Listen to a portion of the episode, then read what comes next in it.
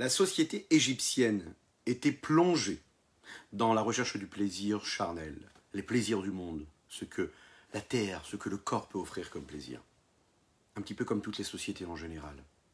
Yossef HaTzaddik va leur demander aux Égyptiens de se circoncire, afin de se détacher un petit peu de cet matérialisme et de se rapprocher un petit peu plus de quelque chose de plus spirituel, de plus raffiné. On se doit de se comporter de cette façon également, afin de créer une société sereine, une société où tout le monde se respecte. On se détache un petit peu de la recherche du plaisir permanent. On s'élève en respectant les sept lois noachides pour le, toutes les nations du monde et en respectant les six cent treize mitzvot par le peuple juif. Boker Tov, les Koulam, bonjour à toutes et à tous, je suis infiniment heureux de vous retrouver en cette magnifique matinée que Dieu nous offre sur la terre. Chanukah Sameach, une belle fête de Chanukah, une belle fête de lumière que nous sommes en train de vivre toutes et tous ensemble. Je vous invite à partager, à liker et à commenter cette publication afin que nous soyons encore et toujours plus à étudier cette sainte Torah, la Torah Hasidut, qui nous permettra dater euh, la venue de Mashiach et de nous rapprocher de la reconstruction de ce Betamikdash, de ce saint temple, dans lequel nous pourrons apporter les korbanot, se rapprocher encore un petit peu plus de Dieu, vivre dans la tranquillité, la joie. Un grand Mazel Tov à Rivka Ben Messaouda pour la naissance. Et puis nous continuons aujourd'hui, juste après ces quelques notes, de Nigun. Tadadalaya, tadadalaya, badadamai, tadadalaya, ya, ya, ya, ya, tadadalaya, badadamai, tadadalaya, tadadalaya, ya, ya, ya, ya, tadadalaya, tadadalaya, tadadalaya, ma, ma, ma, ma, ma, ma, ma, tadadalaya, ay, ay, ay, tadadai, tadadai. Ay tadalay ay ay ay tadalay tadalay tadalay ay ay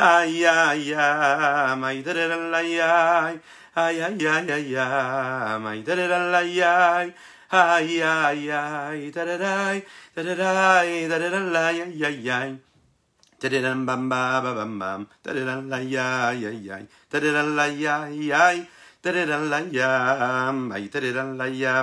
ay ay tadalay ma ay ay ay tadalay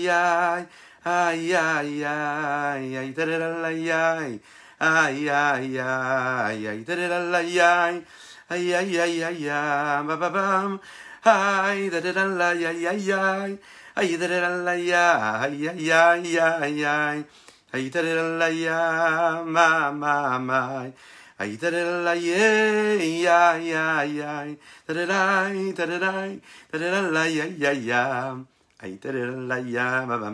ay tadalay tadalay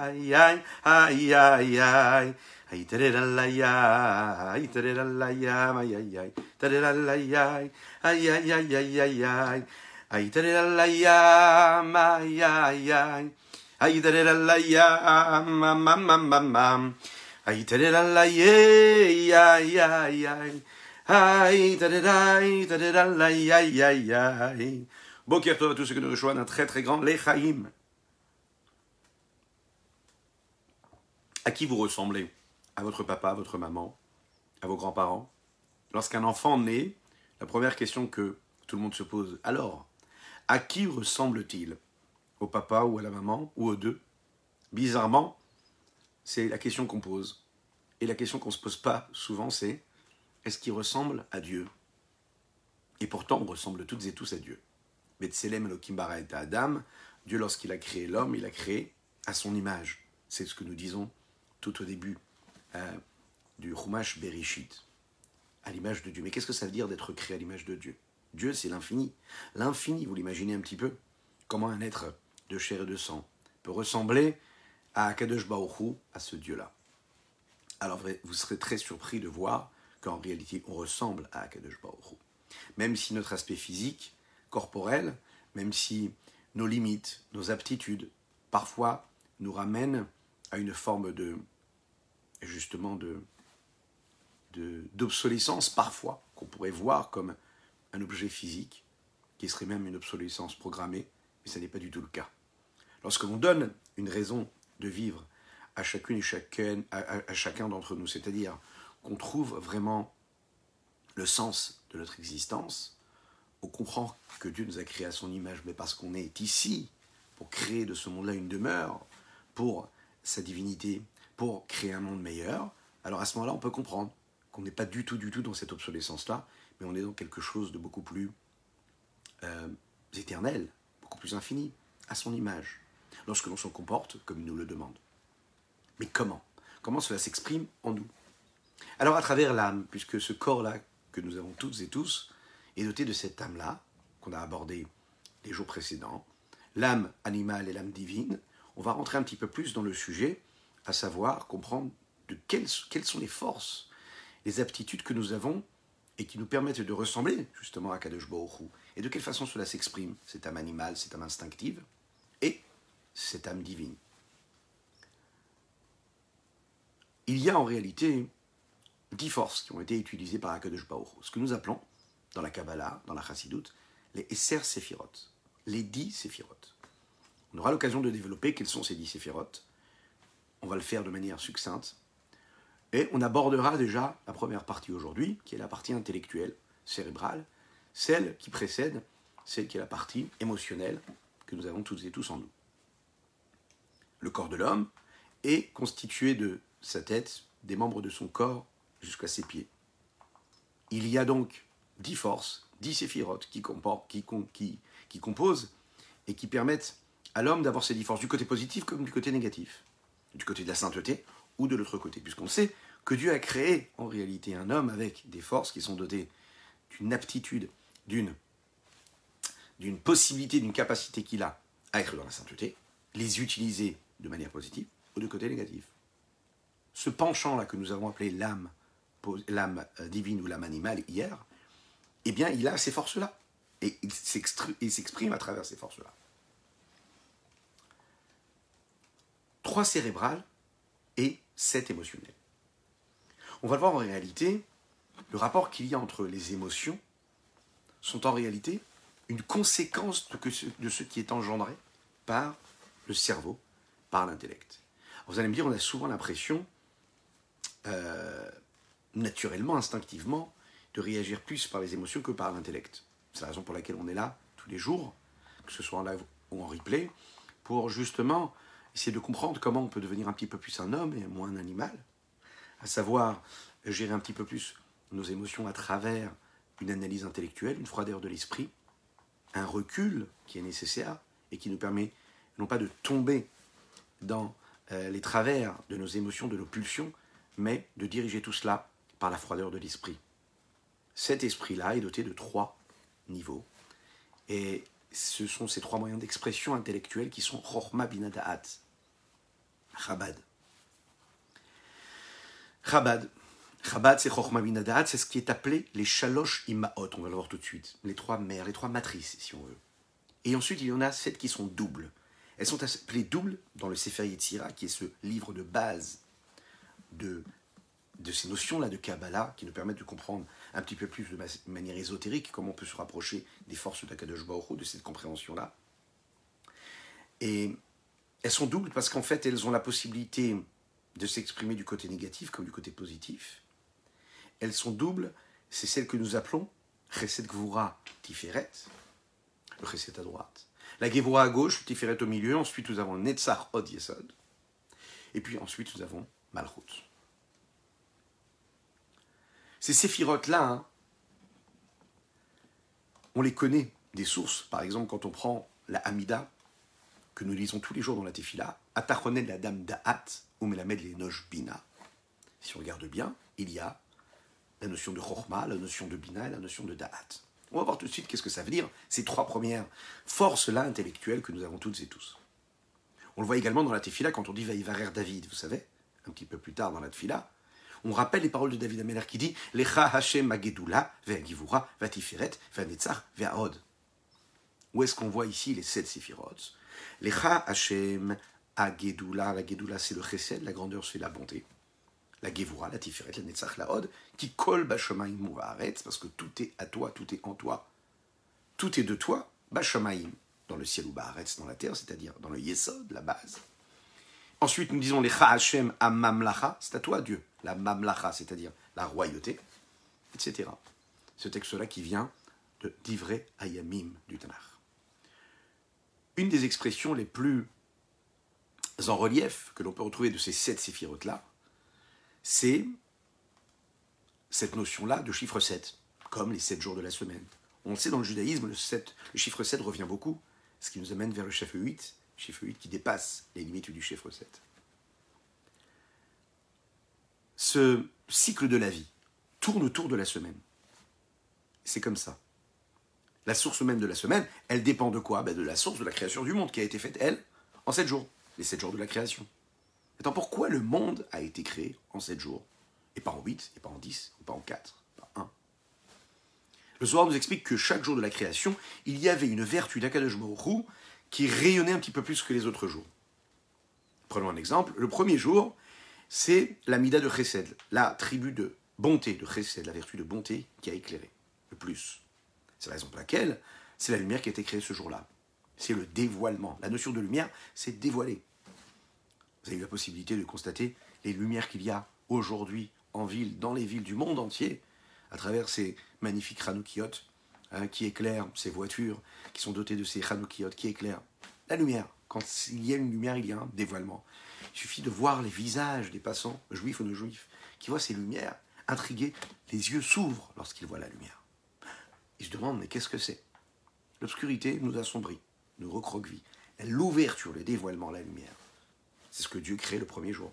Echaim, Echaim.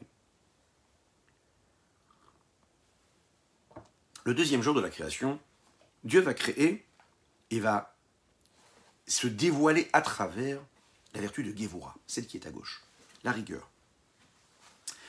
On aura l'occasion d'approfondir ce que ça veut dire la rigueur. Mais principalement ici, la rigueur, c'est la notion de tsimtsum, de contraction, de condensation, de compression, de restriction. Attention, restriction ne veut pas dire qu'il y aurait un manque, mais qu'il y a un système de compression qui fait que cela se limite afin que ce soit adaptable pour le réceptacle qui reçoit ce dévoilement.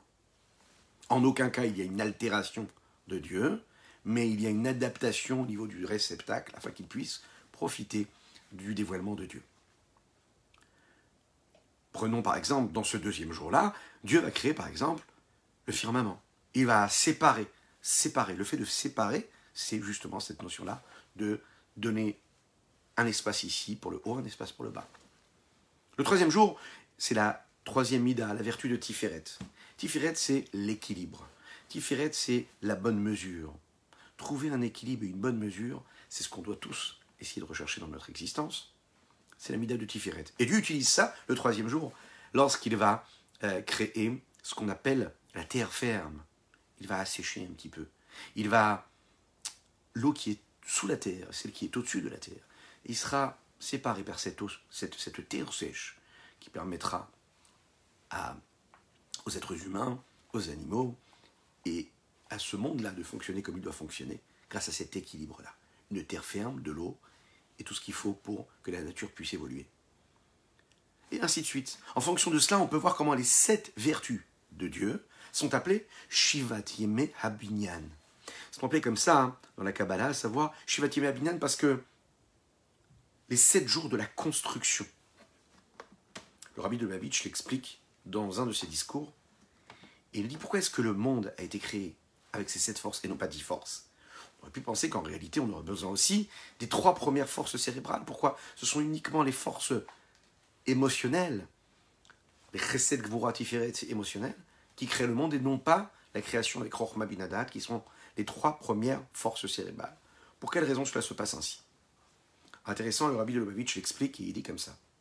Les séphirot Chabad, les trois premières cérébrales, Chochma, Bina, Da'at, sont en rapport avec l'intellect. Alors que les sept émotionnelles, elles sont dans l'expression, dans la matérialisation, dans la concrétisation des gestes et des actes et de ce que nous comprenons également. Mais derrière, on sait que qu'est-ce qui permet aux émotions et qu'est-ce qui permettait aux sept vertus de créer ce qu'elles ont créé ? C'était le reflet et le dévoilement des premières qui sont en réalité derrière et qui éclairent et qui donnent de la force à ces sept émotionnels. C'est elles qui permettent chaque jour, à chaque fois, de créer ce qui doit être créé par ces sept émotionnels.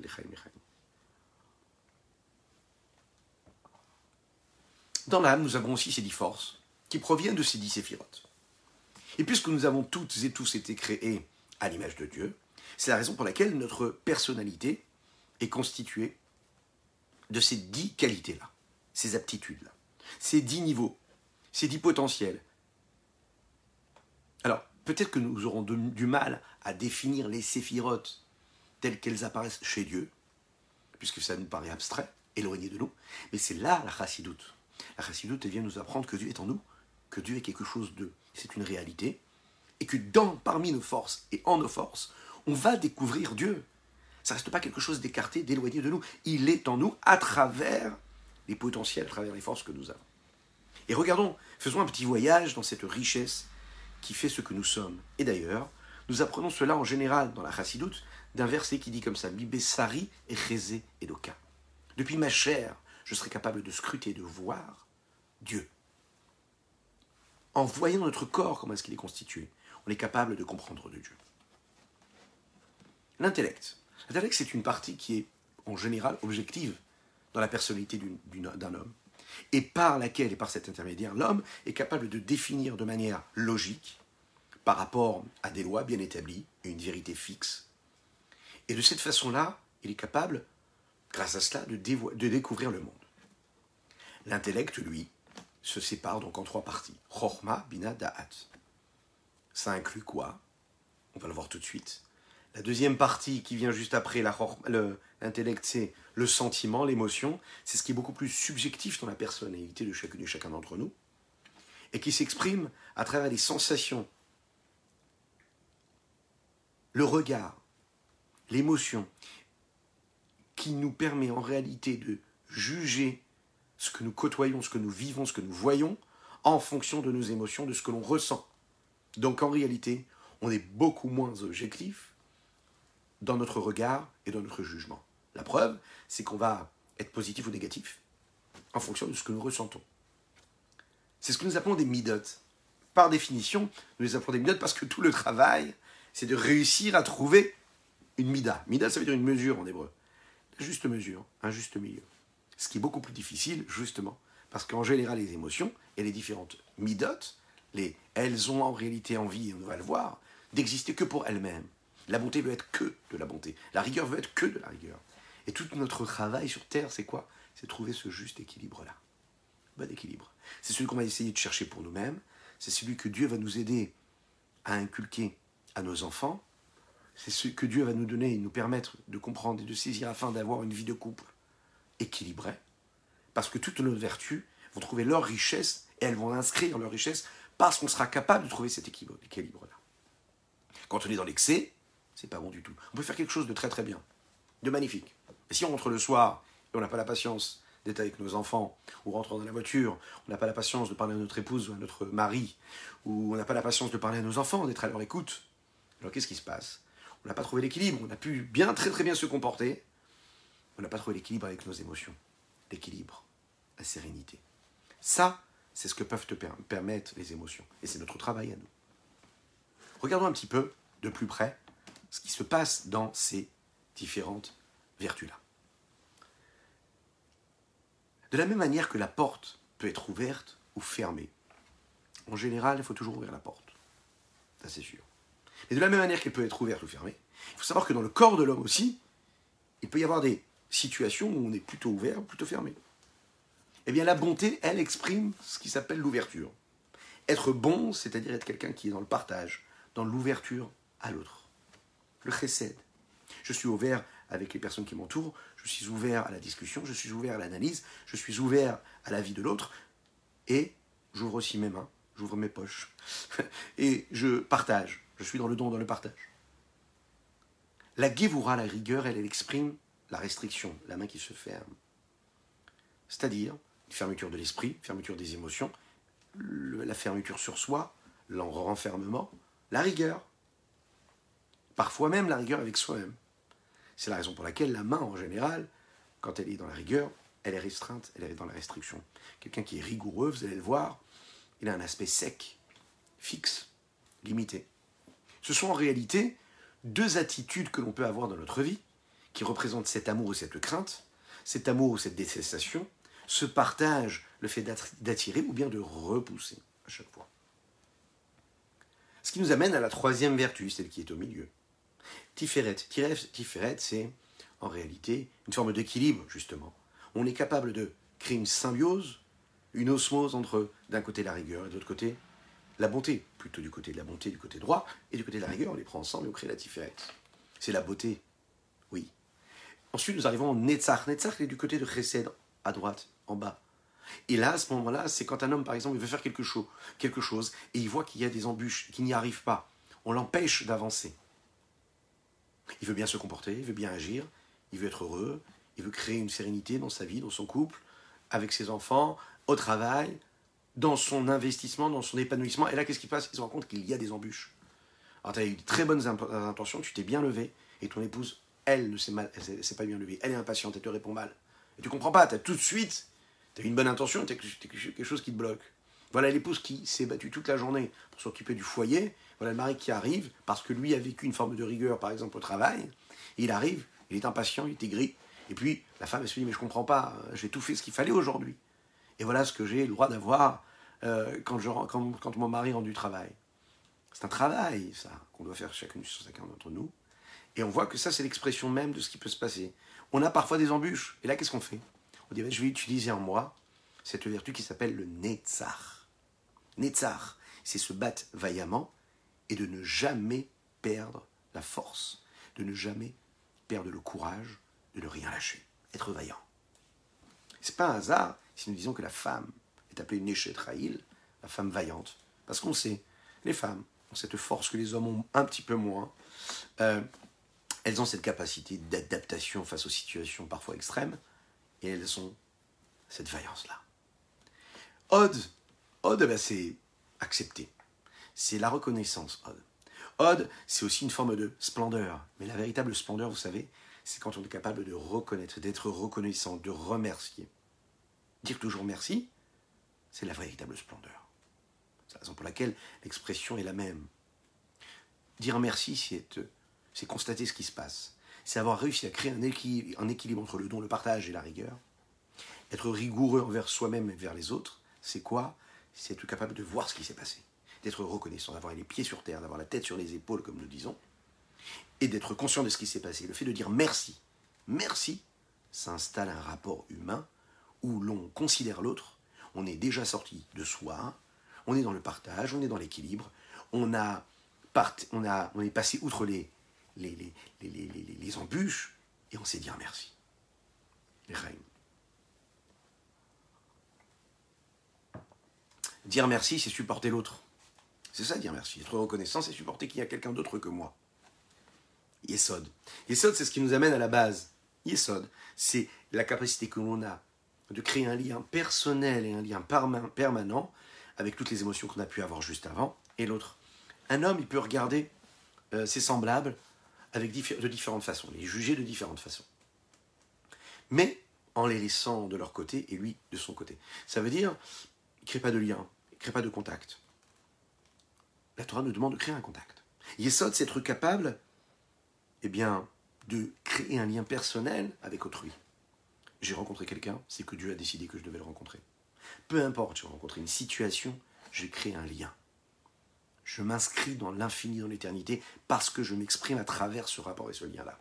Je donne du sens à mon existence, parce que je me dis que chaque seconde que Dieu va me donner aujourd'hui, elle est là parce que je dois apporter quelque chose. Je dois vivre quelque chose. Je dois relier des personnes, je dois me relier à d'autres personnes, je dois créer, je dois apporter quelque chose. Il n'y a rien comme ça qui est juste là pour être là. Yesod, c'est cette, ce lien-là que je vais créer avec autrui. Malchut. Malchut, c'est la royauté. C'est en réalité la capacité que nous avons à donner et à matérialiser tous les autres sentiments que nous avons eus juste avant, toutes les émotions, toutes les volontés qu'on peut avoir, comme un roi qui dirige, comme un ministre, comme un président qui agit, qui décide et qui dirige son, son, son peuple. C'est quoi en réalité? C'est de matérialiser, concrétiser, peu importe, de prendre la bonne décision là où il faut. Autrement dit, la malchoute, c'est celle qui reçoit et qui s'enrichit de toutes les émotions qui l'ont précédé, toutes les différentes vertus, que ce soit la bonté, la rigueur, que ce soit l'équilibre, que ce soit la vaillance, qu'est-ce que ça, que ce soit la splendeur, le remerciement, la reconnaissance, que ce soit la base même du lien, du rapport, du contact, tout ça, elle va s'enrichir de tout cela. Qu'est-ce qu'elle va faire?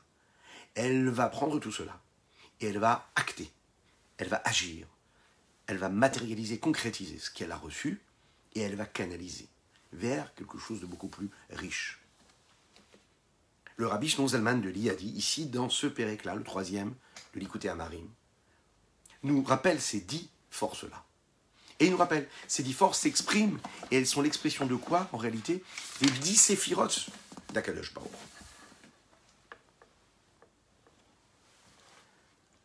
Veiné, dans le texte, « Kol bichnau madriga mishalosh kleu »« Nefesh ruach unshama kula meser prinot » Chaque niveau de ces trois niveaux, savoir les trois niveaux qu'il y a dans l'âme, à savoir nefesh, ruach et neshama, sont inclus de ces dix niveaux-là, qui, elles, sont constitués de ces dix qualités, keneged, serspirot et lionot, en parallèle aux dix séphirotes suprêmes de Dieu, chez Nishtal, chez Lumehem, qui découlent d'elles. Anechlekot, Ishtaim, elles se séparent en deux parties, chez Chaloshimot et chez Kfoulot. Les Chaloshimot, les trois matrices, Chochma, mida, Da'at, on va le voir, et les sept Kfoulot, celles qui sont appelées les séphirotes là. Pirouche, on l'explique, Chochma, Bina, Da'at, comme on vient le dire à l'oral, et Shivat Yeme Habinyan, et les sept jours de la, de la construction de ce monde-là, Chesed, Gvoura, Tiferet, rouler, et cetera. Et c'est ainsi que cela se passe dans l'âme de l'homme. Sechel ou midot, l'intellect et les émotions. Asechel, kolel, Chochma, Bina, Da'at, l'intellect comprend et, et, et, et, et composé de, des trois parties de la de la sagesse, et on va le voir, on va rentrer dans les détails, qu'est-ce que ça veut dire ces trois parties-là. Chochma, Bina, Da'at, ça veut dire la sagesse, le flash, excusez-moi, Bina, la compréhension, le discernement, Da'at, le savoir et la connexion, vers midot et les différentes vertus, les émotions, en avatachem, c'est ce qui vont permettre à l'homme d'aimer Dieu, par exemple, avec le chesed, nous l'avons dit, c'est le, le dévoilement, le partage, ou farado veirato, c'est la rigueur, la peur, la crainte, ou les pharos, c'est le tiferet, ce que nous avons dit, l'équilibre, la beauté, et cetera. Et ces trois matrices-là, cérébrales, sont appelées les sources et les matrices des midot, des vertus. Pourquoi? Qui a midot en toldot des Chabad, toldot chochma bina da'at, parce que ces toldot-là, c'est-à-dire ces dérivés, ce qui découle, ce qui naît depuis et grâce à ces trois forces-là, Chochma, Bina, Da'at, ce sont donc les midotes, les émotions. Rabbi Menachem Mendel Schneerson, Echaim,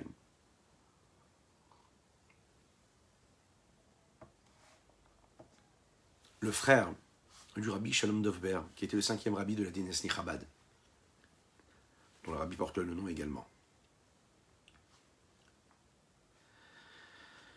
Il a lu un jour, aux nouvelles, que les scientifiques avaient découvert qu'il y avait dans le cerveau de l'homme, juste derrière la boîte crânienne, un nerf qui permettait, lorsque l'on se, on élevait la tête vers le haut, de mettre en mouvement le système qui nous permettait euh, d'avoir la mémoire qui se mettrait en mouvement.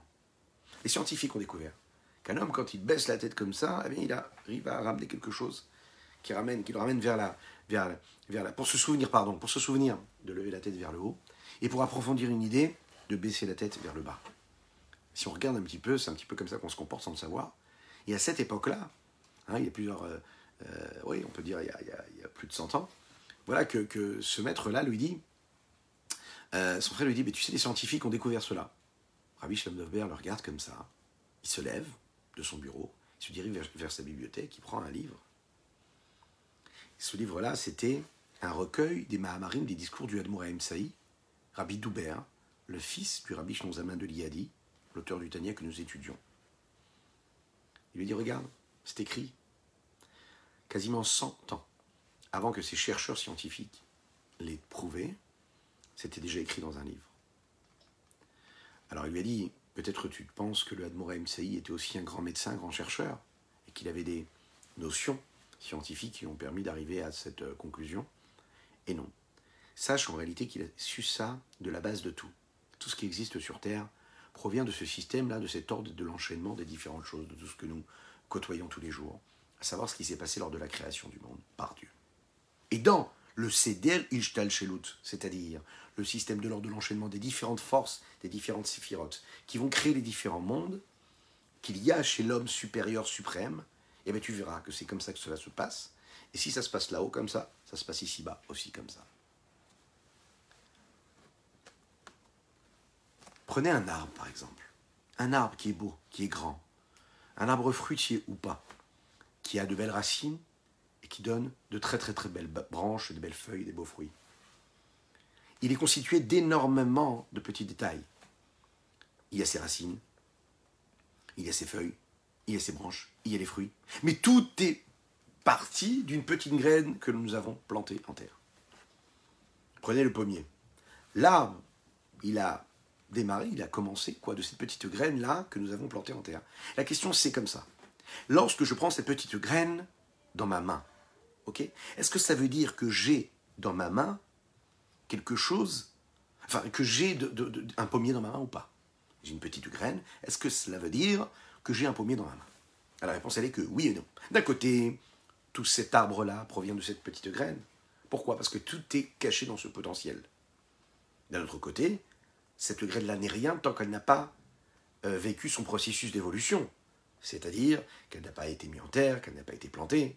Il y a un processus qui est assez long. On va planter, puis on va l'abreuver d'eau, et puis on va l'irriguer, puis ensuite on va permettre à cette graine-là de s'ouvrir petit à petit, de s'épanouir. Et à la fin du processus, il y a un petit pommier qui va sortir de la terre et qui ensuite va donner des fruits, beaux ou moins beaux, forts, puissants, bons, sucrés ou pas. Ces deux étapes-là dépendent l'un de l'autre. Une de l'autre. En réalité, la graine ne vaut rien sans son évolution et son ouverture. Et de l'autre côté, l'ouverture ne peut être, ne peut exister, et l'épanouissement ne peut exister sans qu'il y ait une graine. Parfois, la graine, elle, elle va pourrir. Elle va disparaître. Vous savez, comme on l'a déjà expliqué, la petite graine, à quel moment elle commence à exister? Au moment où elle complètement se désintègre. Et au moment où elle se désintègre, là, il y a le miracle de Dieu qui la fait repousser tout de suite, qui lui donne la vie. C'est, c'est-à-dire quoi? La vitalité de donner un arbre. C'est ce qui se passe aussi chez l'homme et la femme qui donne, qui permet le miracle de la nature de donner vie à un enfant. Ce sont deux étapes qui sont nécessaires l'une de l'autre, l'une et l'autre. La petite graine et les neuf mois dans le ventre de la maman. Il est dit comme ça dans les textes, « Ki ha'adam et sasadeh » L'homme est un arbre des champs. Donc la création de l'homme est aussi, en réalité, une forme de processus de gestation. Et ce processus de gestation, c'est l'ouverture et le développement vers la naissance d'un nouvel enfant, une nouvelle constitution. Vous serez émerveillés et très étonnés de découvrir que dans l'intellect de l'homme, il y a aussi cette forme-là, il est en fait comme ce petit pommier-là qu'il y a en tête, dans notre tête et qui euh, correspond à la création de l'homme. Il se passe ça en réalité. Pour qu'il y ait un processus intellectuel, il y a une forme de graine et il y a une forme d'évolution et d'ouverture et d'épanouissement. À chaque fois qu'on a une explication intellectuelle, tout commence d'une petite graine, d'une petite idée, d'un flash intellectuel à un, seul, à un moment particulier précis. Et ce flash-là intellectuel, il, est... il peut disparaître aussi rapidement qu'il est arrivé. Comme cette petite graine-là, elle peut disparaître. À nous de savoir ce qu'on va en faire. Qu'est-ce que cela veut dire? Après avoir eu l'idée, il y a ce processus qui se met en route qui est de bien vérifier si ce flash-là que nous avons eu, avec les autres connexions que nous avons cérébrales, avec les autres sujets, est-ce qu'on est capable de lui donner une place, de lui donner une consistance, de prouver qu'il est bon ou pas, de chercher des cheminements qui vont nous permettre d'aboutir à une conclusion intellectuelle, de mettre en route un système et un ordre d'enchaînement de différentes choses qui vont nous permettre de transformer cette petite graine en quelque chose de grand et de grandiose. C'est ce qui permet d'arriver à ce que nous appelons la Bina. Bina, il y a de la longueur, il y a de la largeur. La longueur, c'est réussir à faire descendre l'idée à des niveaux beaucoup plus bas, c'est-à-dire beaucoup plus proches de notre réalité, après avoir une idée comme ça qui peut disparaître, qui peut en réalité dépasser tout, euh, tout système, tout logique, tout entendement, la Bina, elle va par la longueur l'attirer comme ça vers le bas et le ramener, de ramener cette petite idée-là à quelque chose de beaucoup plus réalisable. Et ensuite, on va passer cette idée-là dans la largeur, c'est Sabina, savoir, eh bien, de détailler, de prendre cette petite détail-là, de cette petite idée-là, et de la désintégrer quelque part.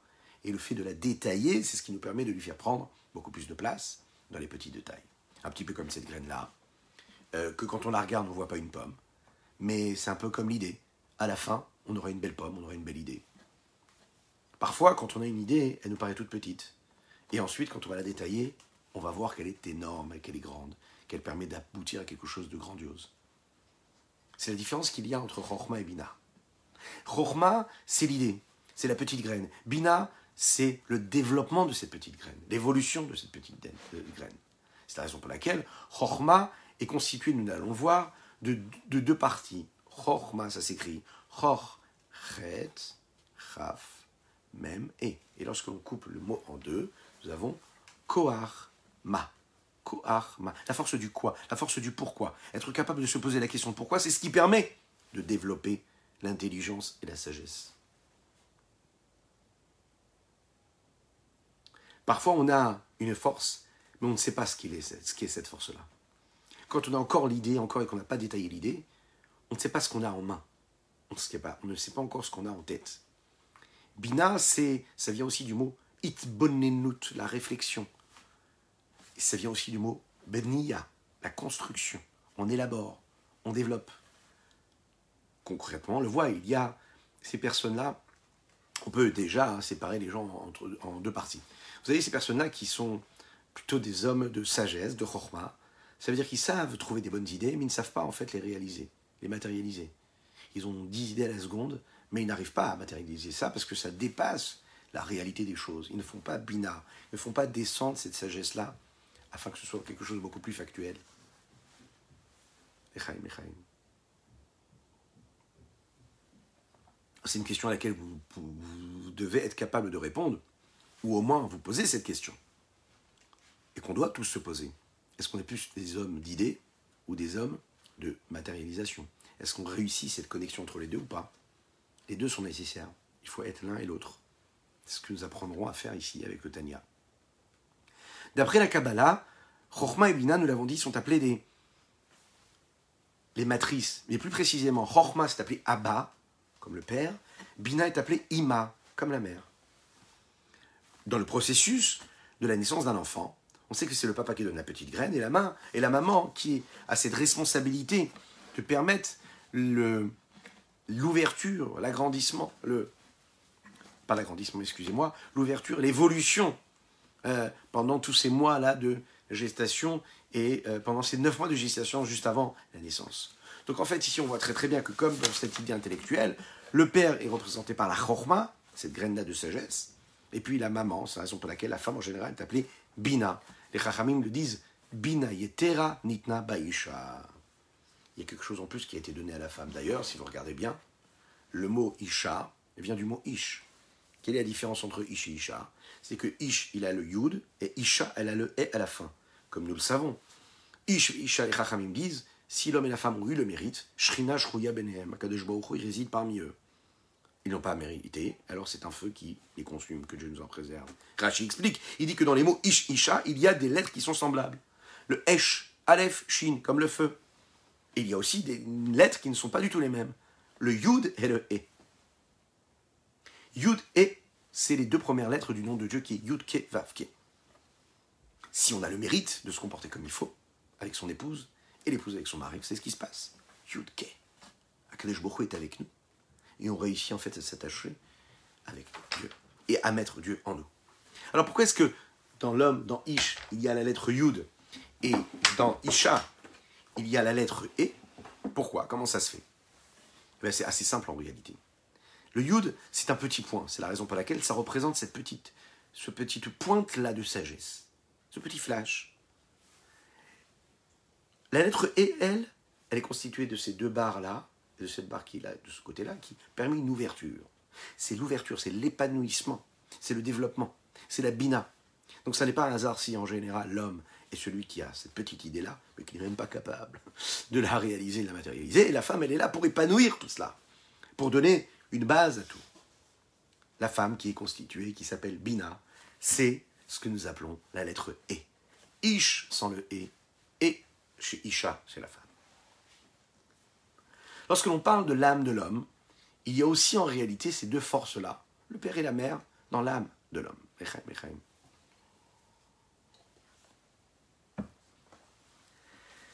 Quelles sont ces deux parties qu'il y a dans l'âme de l'homme?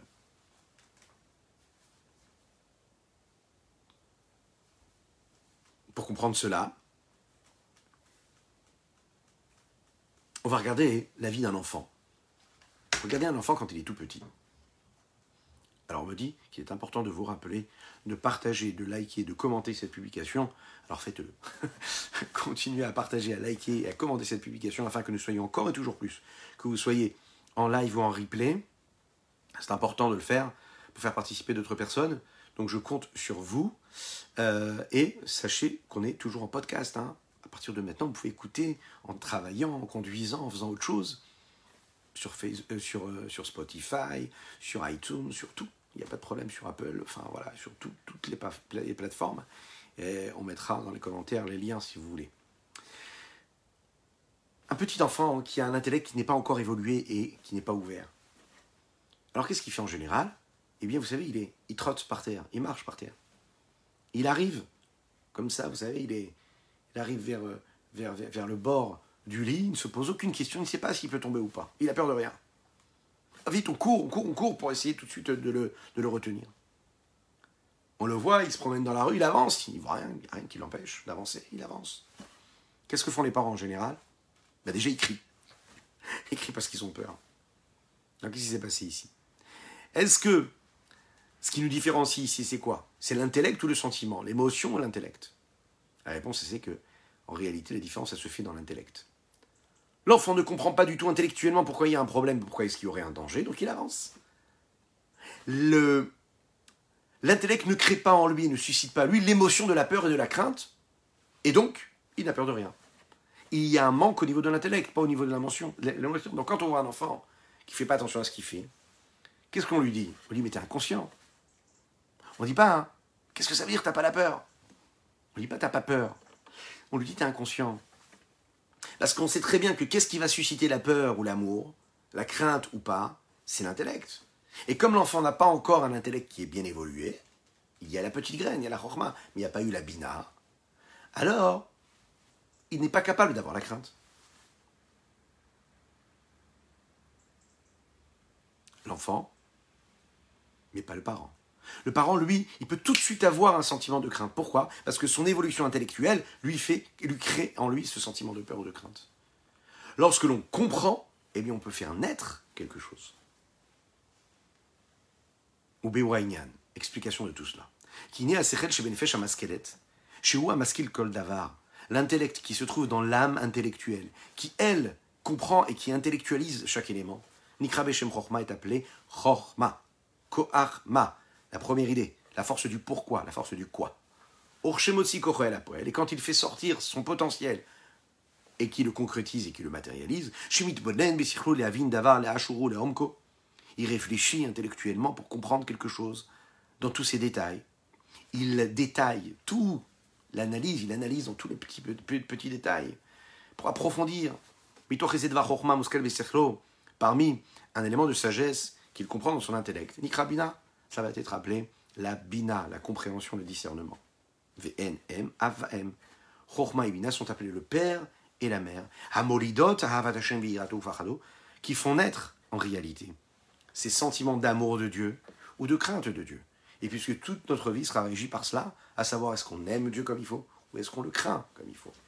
Et lorsqu'on maîtrisera véritablement notre pensée, nos paroles et nos actions, alors on aura la possibilité de vraiment se rapprocher d'Hachem, de le craindre comme il faut et de l'aimer toujours comme il faut.